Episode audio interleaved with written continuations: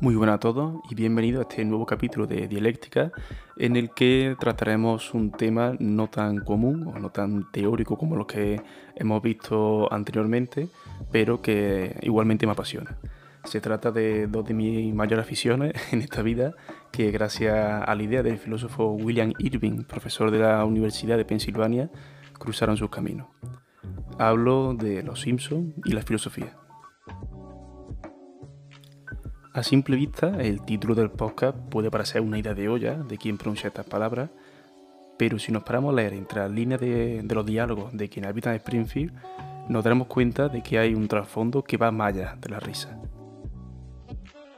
Y siendo honesto, entre tú y yo, yo también pensaba que esto era una auténtica fumada por parte de los autores, porque como digo, son varios, que escribían el libro, yo cuando empecé a leerlo digo, vale, me lo voy a pasar de puta madre leyéndolo porque incluye infinidad, pero infinidad de diálogos de, los Simpsons, que evidentemente los lees con la voz de los protagonistas, pero te das cuenta de que tiene un pozo teórico y un estudio detrás mm, considerable.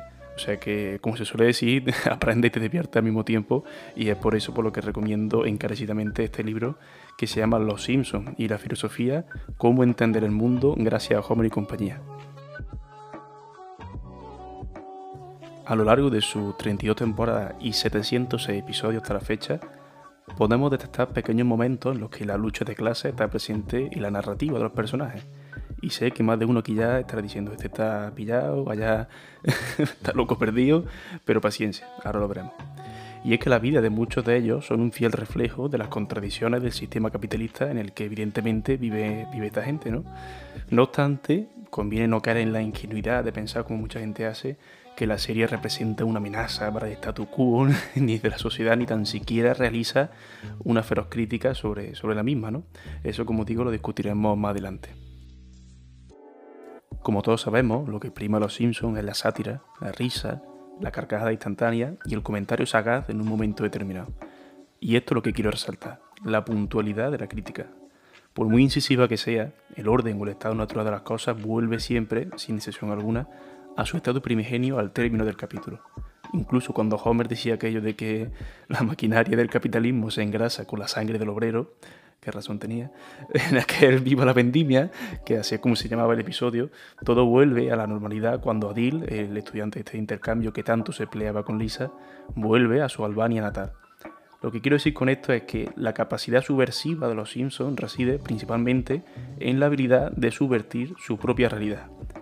En definitiva, lo importante es el chiste o la frase oportuna para que, para que la galería o la hemeroteca la guarde y no tanto el pozo que ella deja, porque como digo, ninguna de ellas desencadena un cambio real que permanezca al final del capítulo. A ver, seamos honestos, como se suele decir, son dibujos, sí, por supuesto, pero el discurso que se adopta, como todo en esta vida, no es ni inocente ni casual. Seguro que los que más seguimos esta serie recordamos aquel capítulo en el que Krusty se ve obligado a cambiar Rasca y Pica por aquel gato y ratón más querido de Europa del Este, proletario y parásito. Digamos que un único episodio bastó para horrorizar a toda su audiencia. Por otra parte, uno de los episodios más sonados es el de los canteros. estoy seguro que todos sabemos de lo que hablamos. Esa sociedad secreta y elitista a la que tanto deseaba acceder Homer antes de todo eso, el abuelo, el abuelo Simpson, buscaba en su cartera diciendo aquello de... ¿Eres miembro de los canteros, abuelito? Espera, voy a ver. Mm, soy siervo, comunista, masón, presidente de la Alianza Gay y Lesbiana, aunque no sé por qué. ¡Ah, aquí está! Miembro de los canteros. ¡Oh, genial! Mi pasaporte. Tendrán que dejarme entrar por ser hijo de miembro. Eh, me quedo también con tu carne de comunista. Como vemos, el comunismo está presente en más de una ocasión a lo largo de la serie, pero siempre de pasada, como chascarrillo, se podría decir. No obstante, hay un capítulo que centra todo su análisis en el punto clave del marxismo filosófico, la lucha de clases.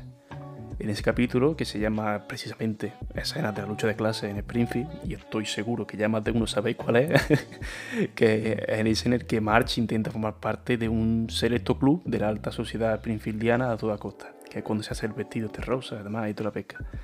Tanto es así que obliga a su familia a reprimir su comportamiento y actitudes más básicas. De hecho, Es en este episodio en el que se manifiesta quizá con mayor claridad la fragilidad de la crítica o protesta por parte de la serie, encarnada evidentemente en el personaje de Lisa.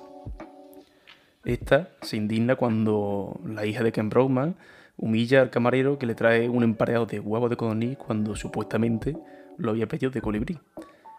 En este momento a Lisa le hierve la sangre, como es obvio. Pero el enfado le dura realmente poco al ver un pony. ¿Qué quiero decir con esto? Que la crítica, una vez más, es volátil. Es más, cuando esto sucede, llega a decir que ha encontrado algo más divertido de lo que quejarse. Y ojo con la última palabra, porque lo que desde un enfoque marxista se percibe como una explotación de una clase dominante sobre otra dominada, en este caso el camarero, en el discurso de la serie se ve como una simple queja pasajera. Por tanto, en este capítulo, más allá de un reordenamiento entendido como una imposición de la justicia social, lo que se produce es todo lo contrario, la perpetuación de la, estructura de clase, básicamente. Esa clase a la que pertenece la familia Simpson que el propio Homer define como la alta clase media-baja. Pero, ¿cómo ven los Simpson a la clase trabajadora en definitiva? Vamos a ver quién le suena esto.